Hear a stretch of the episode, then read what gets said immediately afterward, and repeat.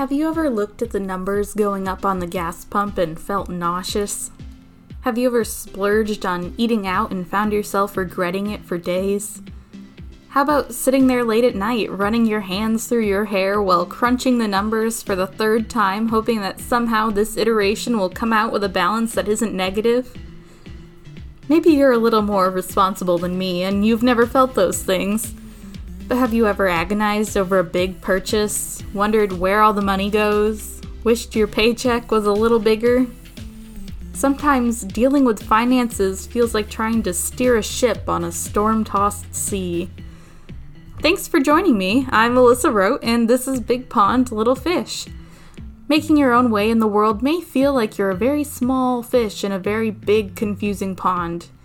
How do you honor God and pursue your calling while navigating the waters of life in your 20s? On this podcast, we're exploring life, career, family, friends, and calling from the perspective of a young Christian fish trying to make a splash in the world's big pond. Welcome to episode 8 Choppy Waters, Uncertain Finances. Most fish don't dive into the pond with a lot of money. How do you balance a tight budget, long hours, and honoring God with your finances without being rocked on the waves of worry? A 2021 survey by Capital One found that 73% of Americans ranked finances as the greatest source of stress in their life. Three quarters of American adults are more stressed about money than they are about work, family, health, or any other source of conflict. And as you might guess, that percentage just goes up when you narrow it to millennials and Gen Z. I count myself as part of that percentage. I wish I didn't have to think about money, but instead I find myself constantly checking my bank account. When thinking about and planning for this podcast episode, I knew it was an important topic in young adult life, but I kind of felt like I was the last person who should be talking on finance. I don't live in some beautiful house, eat fancy meals, drive a nice car, and have it all put together. I live in an apartment with a roommate, shop the generic grocery brands at Walmart, and drive a 2005 Outback whose check engine light has been on the entire time I've owned it. I can't remember the last time I bought new clothes, definitely not in the past couple of years. And I get buyer's remorse from eating at Panda Express. But I don't think talking about finances is all about giving tips on accumulating wealth. There are plenty of books and articles and seminars on that. I'm not going to try to do that for you. But how do you live your life in that awkward, renting a crappy apartment, thinking Olive Garden is the pinnacle of bougie, buying your furniture off Facebook Marketplace stage in a way that honors God and minimizes stress. So, first, let's talk about some general ideas, and then we'll dive into some tips and tricks that I think are especially helpful for 20 somethings. Something I have to remind myself of is that ultimately God is the one who looks out for me, not money. In Matthew 6 25 through 34, Jesus talks about how the birds and flowers don't plant crops or spin clothes, but God still feeds and clothes them. So, how much more will He take care of us? Obviously, this doesn't mean we can just sit back and do nothing and expect things to drop into our lap, but when things look bad, we can trust there is a God who loves us. The second principle of money I think is important is that even the money we have doesn't belong to us. Everything belongs to God, and we only have it because He's allowed it to be so. So, when making money decisions, we're really using God's money, not our money, and that should help to inform our choices. Third big principle money is a tool, not a goal. Money on its own is worthless. Why do you want random numbers in your bank account?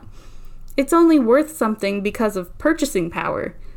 So instead of making it our goal to accumulate wealth, we should think of money in terms of what we're looking to pursue in life, how we're trying to glorify God, and what amount of money it will take to accomplish the things that we want to accomplish, not just aimlessly accumulating.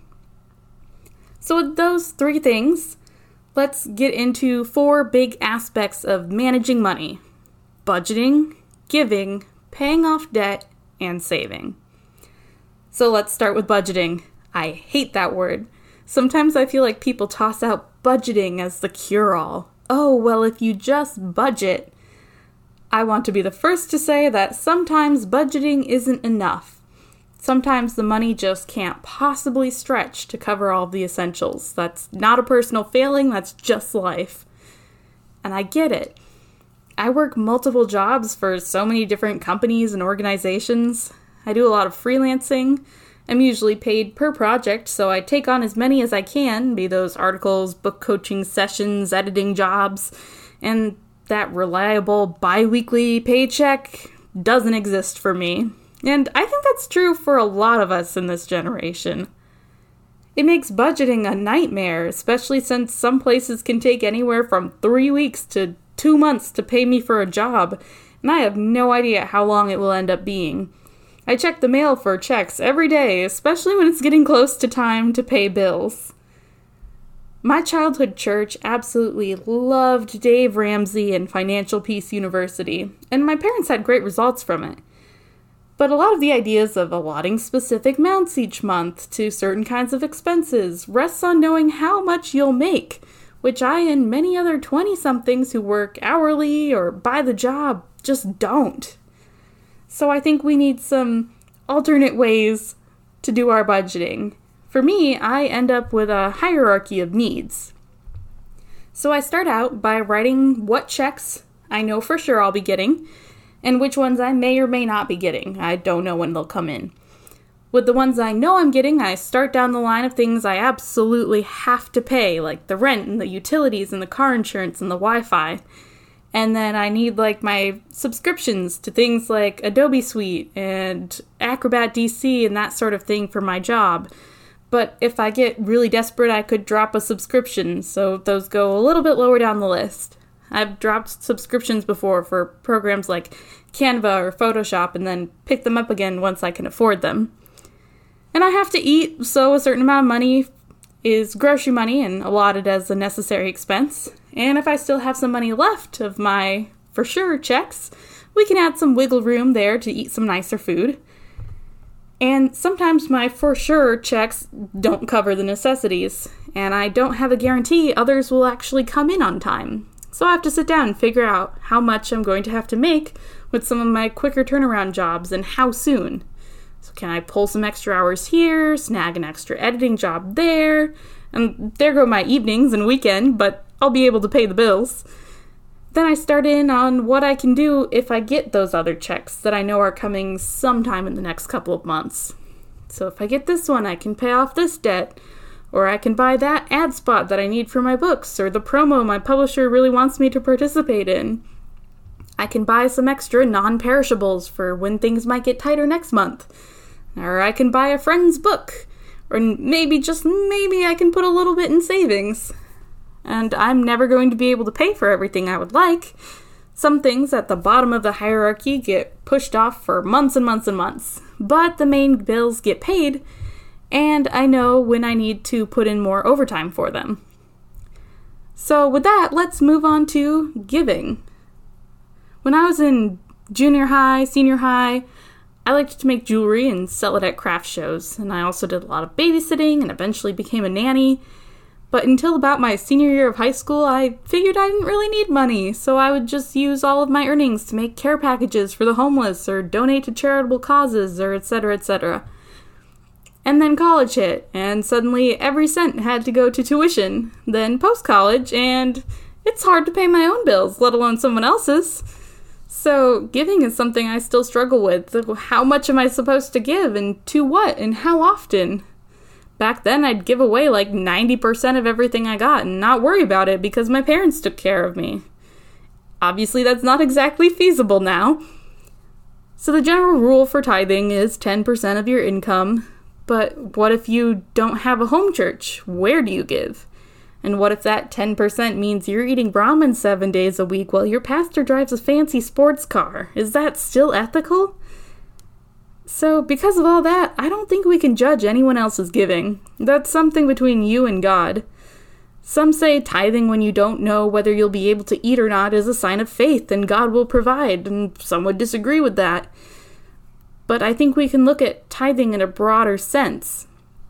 Are we financially trusting God and acknowledging His control? Are we using our finances to further the kingdom? And a lot of people might disagree with me, but I don't think a tithe has to be to a church. I think it can be to a charitable organization or to taking care of the homeless man down the street. And I don't think a tithe has to be money if you can't do that. If you have no money to give, you can always give your time or your services as a volunteer. A person with tons of wealth giving 10% to the church isn't really giving up nearly as much as a person with nothing who spends their evenings helping at a soup kitchen. Remember the story of the widow's offering in Mark 12. And obviously, in an ideal scenario, everyone should be at least tithing 10% to their church and doing some more stuff for charities. But when things are hard or confusing, I think we need to recognize that there are multiple ways in which we can honor God with our resources.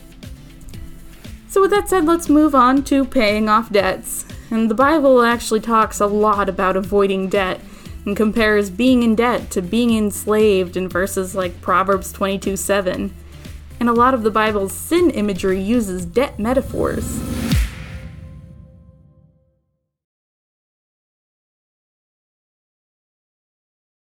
My parents always taught me to avoid debt whenever possible. Buy the old car with the weird window that doesn't roll down and the funky smell instead of ending up with a car payment. Don't rack up credit card debt if you're going to take out student loans, do so responsibly. And I know Dave Ramsey would say there's no such thing as a responsible student loan, but basically live simply now so you don't find yourself in a mountain of debt in the future. But what happens when you do have debt? Because it is hard to avoid. One thing my senior capstone professor taught us is how to prioritize knocking out debt. She said that you make your monthly payments on everything, but when you have some extra money, focus on one at a time, not just throwing extra at each of them. That way you can knock one out and have less interest rather than having more tabs linger around for longer. She suggested tackling your smallest balance first and working your way up, although other methods include tackling the one with the highest interest rate first. Considering that the Bible says the borrower is the slave of the lender, prioritizing getting rid of debt before making big purchases is wise. And finally, saving. You never know what might come up, so it's good to have some extra for a rainy day or to begin saving for the house, car, education, whatever it might be. And a quick glance at the book of Proverbs shows how much emphasis the Bible puts on prudence. Though we don't want to be misers hoarding money, the Bible also praises wise investors, such as the servants with the talents or the ants in Proverbs 6. So, how do we get to the point where we can even think about saving? Well, here are some little tips and tricks for you from someone who is terrible with money and needs lots of tips and tricks to keep myself in check. So, the first thing that I think about and that you might want to think about is whether you're living within your means. And something I had to realize is that doesn't mean whether you think you're living reasonably or frugally. That's irrelevant. Can your paycheck support your, however modest, lifestyle? And friends are going to say, treat yourself, or that's a normal expense, you shouldn't feel bad about that, which is sometimes true, but I'm learning to take that with a grain of salt. Just because something should be a reasonable expense doesn't mean I can afford it.